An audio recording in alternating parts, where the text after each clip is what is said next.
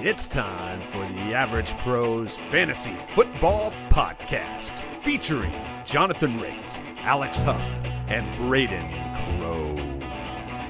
Well, welcome into another episode of the Average Pros Fantasy Football Podcast, where we're bring- bringing you the clear, concise, and competitive advantage you've been looking for and the time you've been hoping for. Just thought I had to throw that in there, Alex and Braden, because in case the listeners forgot, that's our goal. And we're here week getting ready for week one. Week one is upon us. And so we're we're pretty excited. I mean, uh, how are y'all feeling with uh, what's ahead? I'm super pumped. Um, I finished my last draft for all of my leagues last night, so I kind of feel like uh uh oh what's his name from the avengers? Thanos. I feel like i got the last infinity stone and i'm just ready to take on the world. So i'm super pumped. I was ready for an office episode uh, just because just because and that was it could not be further from it but uh makes sense. Thanos it is. It was Alex, the it, it's the gif of the the dropping the final stone in and then which the, one was you know, the final infinity stone? Was it the the it was stone. Uh, you sold your soul. No, no, no. no, no it wasn't. Your... The, it wasn't the soul stone. It was um. It was Vision's stone, right? Oh no, I was just saying like, what was your final Infinity Stone? So, oh, it was the keeper league we're all in, where I got to keep uh Breece Hall okay. and Calvin Ridley and all of them in the last round. That's what it was. Alex, mm. he was setting us up for that. He was. You're. I think the thing you were th- trying to think of is you you can finally rest. Dennis, you yes. finally rest. Uh, Hopefully, but, week one, Thor doesn't come in and chop your head off. It cost me everything. so I actually have my last draft right after this podcast, so I will be there here in a couple hours. But uh, feeling very excited. I think you know it's that time of year. We can finally see that the you know season's upon us. We have the projections on all our apps for all our players. Like it's, I think Braden, you texted me today. Like we have finally have start sit decisions, and that's exciting. So let's go. So before we dive into uh, our episode for today, at the time of this recording, uh, we just found out that Travis Kelce did not tear his ACL, um, but still injured there. And so, being a Lions fan, I feel like I would be remiss not to just poise the question with Chris Jones not reporting, with Travis Kelce injured. Like, is this shaping up for for a week one upset, or am I just way too hopeful? Should y'all y'all, y'all need to put me in my place? I I will say that if I lived in a state that allowed sports gambling, I would take the Lions and the points for this game. I've been saying that ever since I knew this was the first game though. It just it reeks of a uh they're going to knock off the Chiefs and everyone's going to lose their mind because they haven't watched football in six months. So the line is six and a half points. So yeah, give me. I, I, think they're going to keep it within a touchdown. I mean, I feel like I, that's a lot, especially now. The line's got to move here soon, right? Is it at yeah. Ford or is it at Arrowhead? It's at Arrowhead. Yeah. It might not have moved though but I still would take it. I think I know we're doing bold takes today, but I I mean I think the Lions are going to be good this year. Like I think they had a very good offense last year. The Chiefs, especially if Chandler isn't there, I mean, I, I don't see how. I think the Lions are. We're used to the Lions being so bad that it's shocking to say. But if you just look at their offensive stats last year, like they're they're a really good offensive team. Like I don't see how they don't at least put up some points against the Chiefs and kind of let the Chiefs win or lose the game. Okay, I promise we'll get to today's podcast, but I'm looking at the Lions versus Chief line right now, and a picture of Travis Kelce popped up. Does he have the Andy Reid mustache now? Did I miss this? Yeah, he's had a mustache for a while. And it looks a- like Andy Reid has the Travis Kelce mustache. Thank you, sir. oh, okay. How many listens before we could get Travis Kelce or Jason Kelce to do like a collab on a podcast? That'd be so so many. Yeah, way too way too many. Get a number in your head and like multiply that by four, and that's. Where... I was gonna say quadruple it. hey, a, a, guy can dream. A guy can dream. So I'm looking forward to their is their thing out on Prime. Anyway, I I could I don't know. I'm I'm on uh, tangents tonight, but let's dive into some bold takes. As I was saying before the show, there's hot takes, there's cold takes, and there's bold takes. So we are stepping out of the comfort zone, which is where Braden likes to live. Uh, but uh, we are going to give you some bold takes for the 2023 fantasy football season. We each are doing two. And so that just kind of gives us some flexibility. They're going to be all over the map. Some of them you may have called if you listen to some of our previous podcasts. Some of them you're going to be like, what the heck? And some of them just may cause an all out brawl to break out. So let's dive in before we waste any more time. So I think we're going to start with Braden. You've got the first take here. So kick off our bold takes for 2023. Yeah, so my bold take, my first one, should not be a surprise to anyone who listened to uh, last episode. Uh, my first bold take is that Brock Purdy is this year's Trevor Lawrence. And before you say I'm crazy, uh, he's just going to be, and you should take my word for it. And you should draft him. But um, what, what an argument! If you still have a what draft, all right, Alex, what next. Go ahead. What what an argument! Before you argue with me, I'm just right. you, yeah, yeah. In the, so in that- the podcast, we're done. so that's my first point. Secondly, um, if you look at weeks uh, 14 through 18, when uh, Brock Purdy started, he averaged 18.6 fantasy points um, per start. And if you look at other quarterbacks that averaged that much, uh, here is the list. It is Jalen Hurts, Patrick Mahomes, Josh Allen, Joe Burrow, uh, Justin Fields, Lamar Jackson whenever he was healthy. Uh, and Kyler was at 18.9. Those are the only quarterbacks that um, finished higher than him on a week to week average per start basis. So uh, Brock Purdy has at least a record of showing that he can do it. He did it in playoffs as well. Um, and he did it against good defenses. And so he has the weapons. He doesn't have any competition at this point, and he's had an off season to prepare for it. So, um, I just I think for where he's going, he's going undrafted in single quarterback leagues, and that's obviously an amazing price. So, uh, I'm excited to see where that takes us this season and and what Brock Purdy does. So that's kind of who I'm I'm planting my flag on, and who I think is going to be um, a high draft pick this time next year. I guess my only question to that would be I mean, I, they traded Trey Lance, so they are not worried about backups because now they're left with Sam Darnold. But are, and at the risk of, you know, sounding like a broken record, are the San Francisco 49ers just overhyped in general on offense? Like, is it just going to be like a huge letdown season? Like, like, I don't know. It just seems like everybody's going to have a great season. You got Aiyuk, you got McCaffrey, you got, which I mean would bode well for Purdy, but it just feels like there's just too many, too many things that are expected of them. Expectations. Well, there's you gotta you gotta think about it. There's too many things that are expected of them, and so that's why you're scared to draft Deebo at cost. And Aiyuk's even cheaper, but you're scared to draft him at cost. And Kittle isn't extremely high; he's in the fifth or sixth round, but you're still scared to draft him at cost because there's so many mouths to feed. Except the person feeding those mouths is Brock Purdy, and he is he's gonna. I think he's the one that can benefit from all of it. You know, it's it's the exact opposite of that argument. And so I I fear drafting Deebo, Aiyuk, or Kittle at their current cost. And even McCaffrey, I would just rather take Jefferson or Chase. But, you know, I think at the end of the day, all of those weapons are great for Brock Purdy. And, you know, I I don't see a world that at least some of those players don't finish higher than ADP. So I'm in on it. I guess my only concern is a little bit different is that there's we don't haven't seen a lot of rushing ability from Brock Purdy. And by and large, non-rushing quarterbacks for fantasy really are only relevant in the, you know, extreme touchdown range, the, you know, 4500 passing yards, um, you know, kind of what we're projecting for like a Justin Herbert this year, but also like what we've seen from Aaron Rodgers in the past and stuff like that.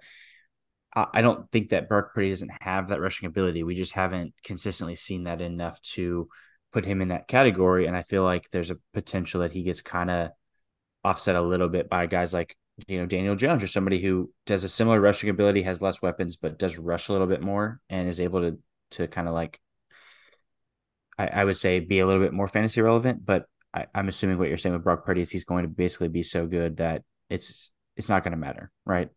I just think he's going to be. I think he's going to be highly efficient, and I I kind of chose the Trevor Lawrence comp because Lawrence I mean, he can run. Brock Purdy ran some last year. You know, he he definitely does not look like a Jalen Hurts type runner. he kind of looks like he's scared for his life, but he's he's getting yardage, and so um, I, I chose Trevor Lawrence because he leveled up last year, and he's not elite yet, but he is on the cusp of it and he's one he's essentially one year away from being one of those elite names and so that was kind of why I chose chose that name. Yeah. I like it. Um, I don't have a whole lot of reservations other than what we shared. So, Alex, I think that takes us to the the next bold take. What do you got? Yeah, so one of my bold takes this year is that James Cook finishes as a top 12 running back, um, which sounds kind of bold. I guess depending on how you look at it, maybe isn't that bold. Um, he did not finish great last year as a rookie. We know that he finished, I think, as the RB 44. He's currently going this year as the RB 26. Um, but he also had a very minimal role last year. The Buffalo offense was a little bit more, it was more pass heavy and Josh Allen rushing dependence. Um, they have since let go of some of their other backup running backs, and they have they have signed a couple guys. Um, we've seen Damien Harris get on board and Latavius Murray since joined, but they both do very different things than James Cook does. They are both bruisers between the tackles, goal line backs. Um, but we did see James Cook actually get some early down work last year, and all camp reports show that he is still there, not only their first back, but he's also their third down back, and he's their pass catching back. Uh, especially now that we know Nyheim Hines is out for the year he still did have some really good ranks last year, even though he was essentially just a rookie and kind of playing the pass catching back. He still had 6.3 yards per reception, which is is a well above average for even the better of the pass catching backs in the league. Um, 2.4 air yards per target. He's capable. We obviously know his brother Dalvin Cook kind of has a similar skill set. They're not the biggest guys, but they are able to run between the tackles. Uh, his vision is is kind of on that level where he has the yards before contact. Um, and if this Buffalo offense is what they we, we think it's going to be, um, and they've been saying this forever, and I don't, I mean, it's it's kind of why would they do it change it this year? But I, I really believe that they are going to try to get Josh Allen to rush less this year, and I think James Cook is the answer to that. And I think their contingency plans are Damien Harris and Latavius Murray. I think their primary plan is James Cook. And if they feed James Cook, he gets the pass catching work that we expect on this offense, plus some of the first down work and the work between the tackles. I just think it's inevitable that he's maybe it's a back end top 12 running back, but I don't see how he's not in that conversation. Um, so my bold take is that he's a top 12 running back this year. Yeah, something um, I've been I've found myself drafting a lot of James Cook and I've noticed that as draft season has gone along that James Cook keeps getting pushed up higher and higher and Damien Harris in more and more drafts that I'm in keeps going undrafted. And in like July, it was pretty close. Like James Cook was still ahead, but it was fairly close. And so however it shakes out, someone's going to be a screaming value. Either that Damien Harris is going to be a great waiver wire ad, or that you got an RB1 and James Cook in the fifth or sixth round. And, you know, it's, I personally lean on the James Cook side just because Latavius Murray is 33, Damien Harris has a bum knee, and I just, I think that talent and young athletic burst 99% of the time always wins out. And so I think that seems how it's kind of shaken up. I'm excited to see what happens Monday night against a really good Jets defense. But um, I think the Bills would be foolish to try and run Josh Allen as hard as they did um, whenever they have another solid um, talented running back. So I don't mind that take at all. With James Cook, so he's sub 200 pounds. So a little bit of concern there for the wear and tear. Obviously, Damien Harris is going to probably get most of the goal line work along with Josh Allen. So I don't think we're projecting any goal line work for him. But just in order for him to be a running back one, I mean, we're probably thinking he's going to have to hit somewhere between like 175 carries at least. Um, and so the wear and tear is my first concern there. And the flip side of that is when you look at targets lost, you obviously have Devin Singletary had 61 targets last year, but really no one else had a whole lot of targets from the running back perspective. Um, so and, and that's have, part of it. I mean, that's part of it. You take, say, he gets even at the 150 range carries, but then he gets 50 of those 61 targets that Devin Singletary had, right? I think he's, you automatically put him in that category. Doesn't necessarily mean he's going to get all of his touchdowns from the goal line. We also don't need him to get 10, 12, 15 touchdowns. That would make him the running back one. Um, we just need him to get, you know, six, and they can come from, you know, outside the 20 yard line, kind of making things work, which is what he does. The also the undersized comment. I mean, yes, he is barely under 200 pounds.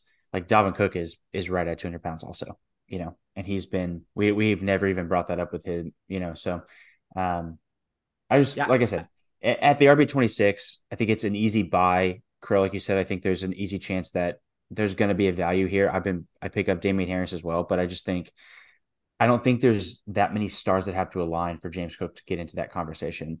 Um, so I know this is bold takes. I just don't feel like it's that bold, but that's that's the one I'm going to ride with. One of the two that I'm going to ride with this year. Is he this year's Josh Jacobs from the dead zone? I think he's going after the dead zone. Honestly, 20. I was looking at someone 24, and Braden had mentioned. I don't know if that's a fair comp, but I don't know. I mean, like uh, a Pollard think... comp doesn't shock me. You know, like someone who is really efficient in touches, but also has a running back who can get the goal line work like Zeke does. I think that that for for the Bills is Josh Allen. But well, and the other one for me is with his same counterpart. Now he's playing with the Rhamondre Stevenson of last year, where he's going in the seventh, eighth round. He has Damien Harris as the goal line back, and he gets most of the pass catching work. I, I think he's going to be highly efficient. The reality is, I think I was saying this last night in the draft, whenever we all drafted, someone from the Bills is going to be just a league winning value at ADP because Dalton Kincaid is going super late and Diggs is going later than being possibly a wide receiver one. Gabe Davis is going super late. Like someone's going to be a screaming value. And I think James Cook has the best shot out of any of them. Well, Braden, thank you for a great segue into my bold take. Um, I know you can see the doc, but I think you just we had ESP there for a second. So, um, I am going to continue with the bold takes here. It's ESP, right? Like that's a thing, right? Like I I was thinking hive mind, but I don't know what oh, ESP means. That too. Uh, I couldn't tell you what it means, but I, am pretty sure it means. You heard anyway. someone say it somewhere, so somebody mentioned it one time at one point, and it probably means something totally different than what it actually means. So, if ESP does not mean what I think it means, then uh, please let us know right right into the podcast. Uh, lo and behold, uh, my bold take is that Sam LaPorta and Dalton Kincaid are both going to finish as top ten tight ends. And let me tell you why before you get up and walk out of the room and throw your phone. So, a little bit along the same lines as James Cook with Dalton Kincaid. I mean, we've talked about the screaming value. Obviously, they drafted him with incredibly high capital. Um, Dawson Knox, we saw, I mean, he only had 77 targets last year. Um, I think that dips even more so this coming year.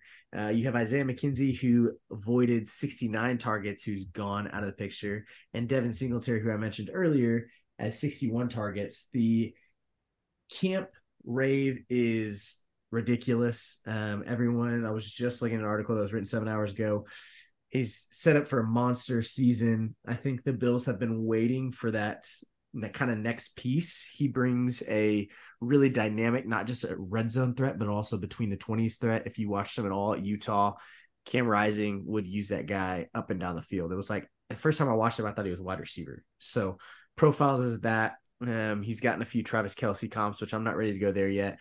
But at late in the draft, like he is, take him as a backup tight end. And I think by week four or five, you're going to be really happy you did. The other side of that coin, as once I put in the show doc, I got called a homer, which I accept and I wear and I own. But Sam Laporta, first six weeks, no Jameson Williams. You've got D'Andre Swift, who's out of the picture, 70 targets. Goodbye. And you have DJ Chark, another 52 targets. that's gone. TJ Hockenson, 43 targets. We're talking about almost 165 targets there, not counting the fact that Brock Wright, James Mitchell, and Shane Zylstra made up another almost 45 targets, who I think Sam Laporta easily is listed as wide as a tight end one. Um, I think easily takes over some of those targets. To be a top 10 tight end, you really don't have to be out of this world. Um, you're talking about showing consistency season long, and I think he gets the first six weeks to show that. And I think he keeps that title injury free. He's going to be a really screaming value again at the end of your draft, and he gets, gives you some really fun fantasy names. Yeah, I definitely don't hate that. I mean, it it is hard because we've just never seen rookie tight ends really pop, like you said. But I think if it's going to be a year, it's going to be this year, and rather be ahead of the curve than behind it. And you can pick up some kind of late round tight ends to kind of fill that gap until pop. And I think that's it's kind of a low risk, really, really high reward option.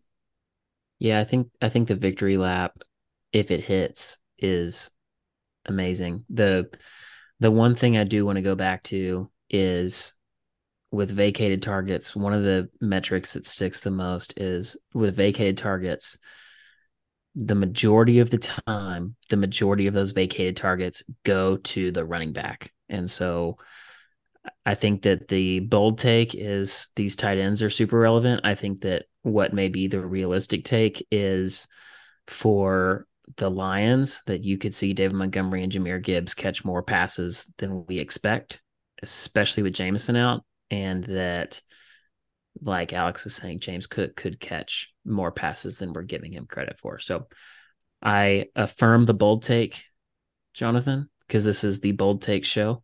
But for the listeners, I am saying that there is a reality that it may benefit the running backs more realistically. I mean, I think we when we talk about upside in winning drafts, like those are the type of upsides. Absolutely. Like hitting late. And I mean, okay, so you're punting on your seventh and eighth round tight end. Theoretically, you're if you don't go early tight end, you're punting on your Goederts and maybe your Kittles, your uh, Freiermuth, um, you know, some guys like that. And the guys that you're getting in that place, I mean, if if we're talking wide receivers, um, correct me if I'm wrong, you get guys like Tyler Lockett, um, Hollywood, uh, you mentioned David Montgomery; he's going somewhere in that range. So I think it's just the value of who you can get at that, and really, there's sure. just so much, so much flexibility and unknowns at tight end that uh, obviously my take is top 10 not that they're going to be good. So it takes it a little step further. So we're keeping well, our been, seats on this episode for sure. Well i've been grabbing kincaid with my last pick whenever i have to punt tight end. Um, and so as it stands right now i like kincaid more than laporta at the end of drafts. The the this is unwarranted advice. I'm just giving it to you. But the only other tight end I it. get it. Yeah, you can take it. Take notes, Jonathan. You may need it. Um, Alex, you're probably good. But um, I would look at Tyler Higbee at the end of drafts, especially in PPR leagues with this Cooper Kupp unknown stuff going on. That's really the only other tight end I will grab at the end of the draft besides a Dalton Kincaid. So I don't mind that take at all. Cool. Well, y'all didn't totally run me out of the room or laugh me out of the room. So that's always a good start. Thanks for that uh, words of affirmation. So let's jump to round two. Alex, we're gonna let you go first. We'll we'll do these a little bit quicker just to kind of give you some supplementary bold takes. Maybe these are spicier and bolder, but uh, they'll be quicker. So, Alex, what is your uh, second bold take? Yeah, so I actually feel more strongly about this one than I do the James Cook one. Uh, but I think DJ Moore is going to finish as a top 10 wide receiver. So not even top 12. I could say wide receiver one. I think he's going to finish as a top 10 wide receiver. And currently he's going as the wide receiver 21. Um, here's my case why I think he's going to be good this year because he is definitely getting written off.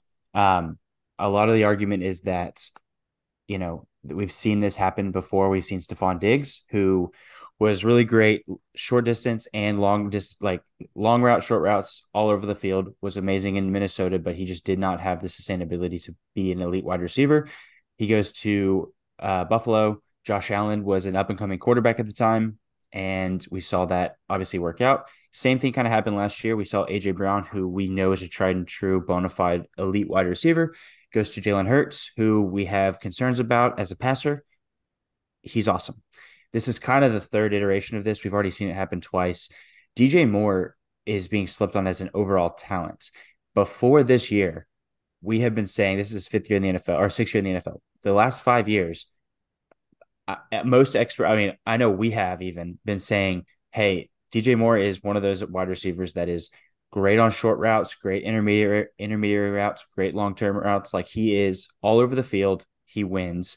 The three of his last five years, he's had over a thousand yards receiving, which that has also been done with not just bad, but like atrocious quarterback play.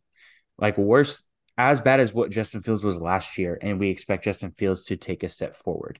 So he not only is coming over to Chicago with some capital, they traded a first round pick, the number one overall pick for DJ Moore, right? So they the Bears are expected to not only work him into the offense, we expect the Bears to work the offense around DJ Moore.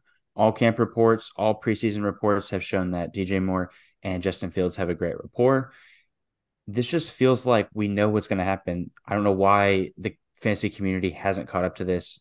Maybe I'm maybe I missed something. Like I don't I don't understand what I'm missing though. Like it just seems like it all adds up to be what we've already seen happen. We know what this pattern looks like. And DJ Moore isn't maybe on the same level of a wide receiver that AJ Brown is athletically, but he is absolutely what we saw Stefon Diggs was in Minnesota before that move happened to Buffalo. Like they're we love their prospect profile. They're elite wide receivers. They win at every level. And now he gets not only a quarterback that's improving, it's going to be one of his better quarterbacks he's ever played with, but he's also going to be in an offense that is building around him. And so I'm really excited for DJ Moore. I'm buying him everywhere. I I think that I mean, I, I just don't see how he doesn't at least outperform his ADP at wide receiver 21, which has creeped up. He was going wide receiver 28, 29 earlier in the offseason, but um, I, I really like him this year. I think if I miss on this bold take, like I'm okay with that. I I absolutely am buying him with the upside of a top 10 wide receiver. And I think he has higher upside than that, but I think top 10 is even kind of safe for his upside, um, just based on what we know about wide receivers. Uh, so Alex, this is a take that you actually changed my mind on. I was not in on um, DJ Moore, and I really couldn't figure out why. I just felt like I was burned a bunch because the argument has always been, oh, well, he's getting the best quarterback of his career. And you look back on his career since 2018, and like that has been the story every single year of like it, it started with Cam Newton and then it moved to Teddy Bridgewater and then it moved to Sam Darnold and then it moved to Baker Mayfield. And every single year is, oh my gosh, if he can get a thousand yards and four touchdowns with Teddy Bridgewater, he can get thirteen hundred yards and seven touchdowns with with uh Baker, you know, like and so it's I feel like I'm like fool me once, shame on me, like fool me twice, like or fool me once, shame on you, fool me twice, sure. shame on me. Yeah. And um, it's yeah. Sorry, go ahead. No, I just as I was thinking about it, it's like I'm guilty of that. I I'm so tired of getting burned on DJ Moore. And but the reality is, that his ADP right now is where it's always been. And the upside with Justin Fields and a new landscape and I'm just I'm I am ready to be hurt again by DJ Moore. Mm-hmm. And and if it ends up being that he only gets a thousand yards and four touchdowns, then I guess that's okay. Like it was a fourth or late fourth, early fifth round draft cost. And like I can live with that. It's not like I'm getting him in the second round. It's not like I'm getting him early third round. And and I'll live with it. And I think that's kind of the argument is it's his floor, right? Like outside of his rookie year, the lowest he has ever finished is the wide receiver 24. And that's basically where he's going right now. But he's now on a team where he has the best offense and the best system around him that he's ever had. And it, we also know that he's a tried and true bona fide elite wide receiver talent. So Yep. I won't even rebuttal, mainly because I'm just so excited to throw this next bold take right in Alex's face and see how he makes me feel. I am going on record right now as a hurt and broken and needs lots of healing from D'Andre Swift that he himself will get cut by the Philadelphia Eagles by the end of the season. Now, mind you, you know, actually, no, mind you, nothing. He's getting cut. He's not, he's no, he's getting cut. Rashaad Penny's better than him. Kenneth Gainwell's got all the hype. Jalen Hurts is the runner. Like, it's just not happening, D'Andre. Like, you missed your chance. You can't stay healthy. You're getting cut. You're going on the pup, you're going on the IR, you're getting cut. That's, I, I, I just, that's more emotional of a bold take than, than really factual, but it's on record. So do what you will. I guess just like, do we not think that he's good? Like, what's, I mean, like two years ago, like he was in conversation of like, he I drafted him in the second round last year. right. That like he was drafted that high. Even the last two off seasons, we have said he has talent similar to like a Christian McCaffrey profile. He just needs opportunity. I never said that. That. who s- I'm just saying said that? over. I did. I did. Okay, Brady. I- I- yeah, and I have as well. I mean, just the like just based on his like advanced metrics, he's been a, an incredibly good wa- running back. He just has not been able to really fit in Detroit. Now he gets traded to an offense that now wants to use him. Granted, it was a seventh round pick they traded for him, so they basically just you know Uh, I think they got a. Oh yeah, was it a seventh round? Gosh, Seven- uh, it, it was a- worse. it was a f- twenty it was a twenty twenty three seventh and a twenty twenty five fourth. So like. Okay. not just like a McDouble, it was like a McDouble and fries, basically, was what they paid for him. So, like, to be fair, if they cut him, it's not like that painful. But it's like I, I just, I just also the ups, the opposite of this is like he finally in a an offense that is we one of the best offenses in the league. That we also want Jalen Hurts' rushing to like come down, but he's a pass catching back, which they could utilize. So I feel like I feel like uh, cut is bold. So I respect the boldness of this because I'm on opposite sides of you on on on this take. It's spicy, no doubt. Uh, as I'm continuing to look, I, I could have sworn there was another running back that was uh signed that was a va- I mean, Boston Scott is there as well. Uh, but he seems like he's always creating problems. Uh, You're you're Yeah. thinking you're thinking about Zeke being there, which was an April Fool's joke that you believed. So it's just D'Andre Swift, Rashaad Penny, and Kenneth Gainwell, and I stand maybe Boston Scott. I stand by my take. You know, I've I've been called crazy, I've been called a lot of things, but I will not be called wrong at the end of the 2023 season when D'Andre Swift is okay. You know what? I can't I can't back down. Nope, nope. He's getting cut. End of end of discussion. Your your points are valid, Alex, but uh I I just I feel it in my bones. You know, you just you got to, come on, listeners. You can you can relate. Well, uh, just to just to pause the podcast really quick, just a fun little thing. Uh, y'all are fourth on the clock, and you have Ekeler and CMC full PPR. Who do you take? You take CMC, right? CMC, CMC 100%. Okay, we can continue to bold. 100%. We continue to bold takes. I just wanted to That was a Trying to- live look in it. Purely Alex- hypothetical. Alex purely is- hypothetical. Yeah, Yeah. there, there's no pausing in life. We're we're drafting while the show's going on. It's it's how it happens. Like that's that's life. Okay, get get me out of somebody. Somebody transition. Well, next yeah, Braden. I Save will- me. Save me. Yep, I will. Uh, I will close this out with my last bold take, and um, as of recently, Jeff Wilson Jr. Um, has gone on the IR um, running back from Miami Dolphins. Um, and so my bold take is the highest scoring Dolphins running back of the 2023 season is currently not on the roster. So uh, currently the running backs that would be in contention for that are Raheem Mostert, um, who is 31 years old, uh, De'Von Achane, who is smaller than even James Cook, and um, Salvon Ahmed. And so, um, really, this this take comes from I think Achane is going to have some manufactured touches, but uh, the Dolphins were linked to Jonathan Taylor. They were linked to Dalvin Cook.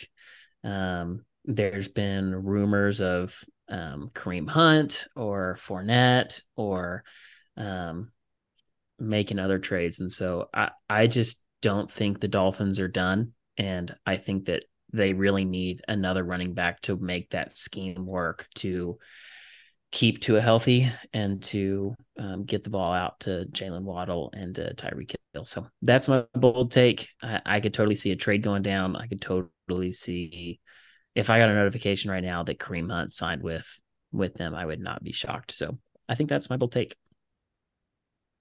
Maybe D'Andre Swift will get cut and get signed by the Dolphins. Dude, if Swift, both of our takes right. If Swift landed there, I would be pumped. That's like him going to the Eagles. It's a great offense.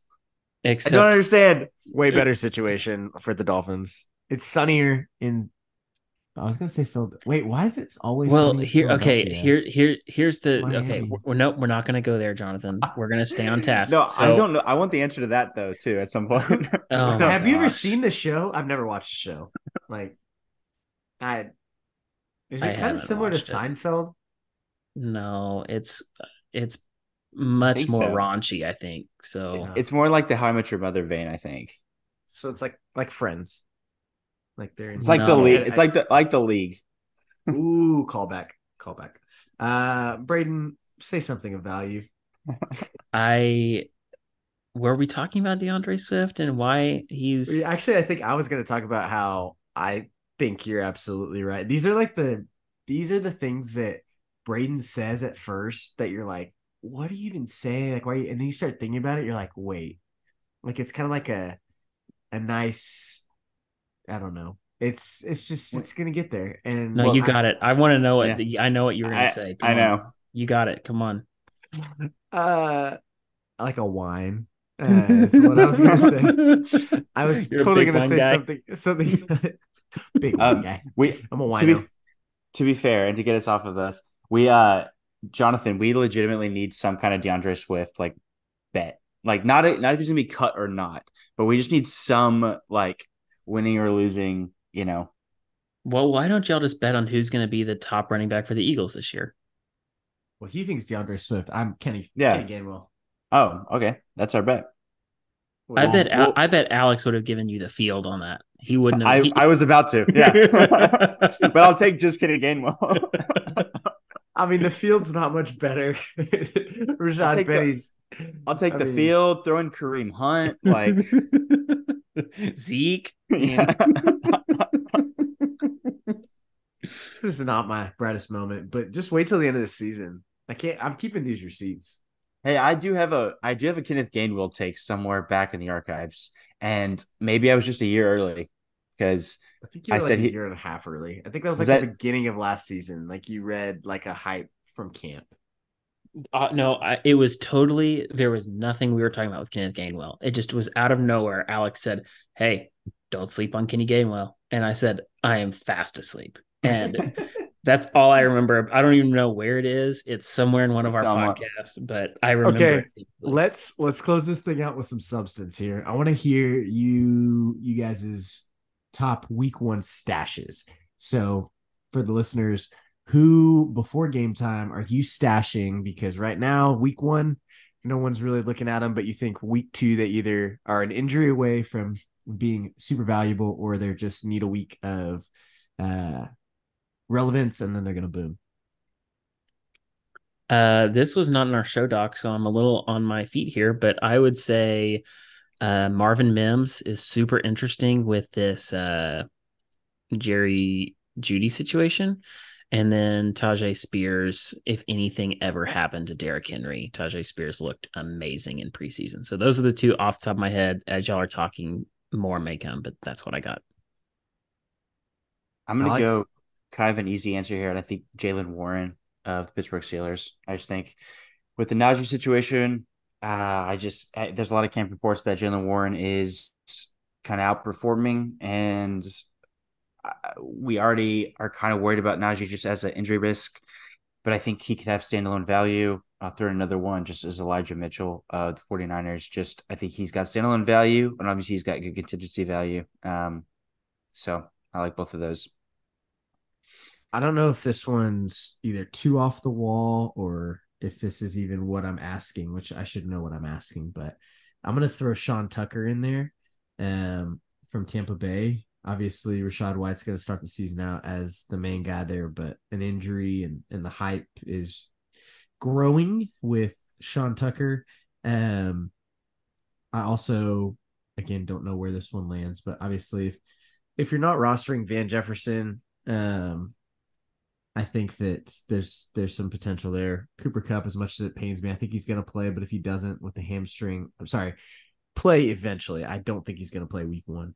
But uh the lingering hamstring issue is just always scary. So anytime, I mean, kind of for the same reason you mentioned Marvin Mims, Braden, I think Van Jefferson's got the most rapport with Matt Stafford. I read a really interesting article. Kelly Stafford, Matt Stafford's wife, was talking about how Matt Stafford is having trouble relating to the new players. and so by default, Van Jefferson's like the oldest person on that roster next to Cooper Kupp. so I, I think that there's probably the best rapport there. Um, but those would be my two that um kind of thinking could be out there that, that are worth stashing that have value. Do you think of any other ones, Braden? I'd probably add Ty Chandler to that list. I like all the reports are saying Mattison's the guy, but we really haven't seen it. Like he's had like a couple games of like amazing, but he never he never was good enough to even like split work with Dalvin Cook. And so, you know, I think that I really think that there's a world that Ty Chandler, you know, sees way more touches than we expect or overtakes altogether. Alex gives the thumbs up with that one. And with that, we're going to go ahead and get on out of here. We appreciate everybody taking the time to listen. If you haven't liked or subscribed to the podcast, then uh, do that before you exit out of the app. Do it right now. Right now. Click it. Go. Hurry. We will catch you on the next one. Have a great week one. Enjoy some football. Live it up. We're the average pros. See ya.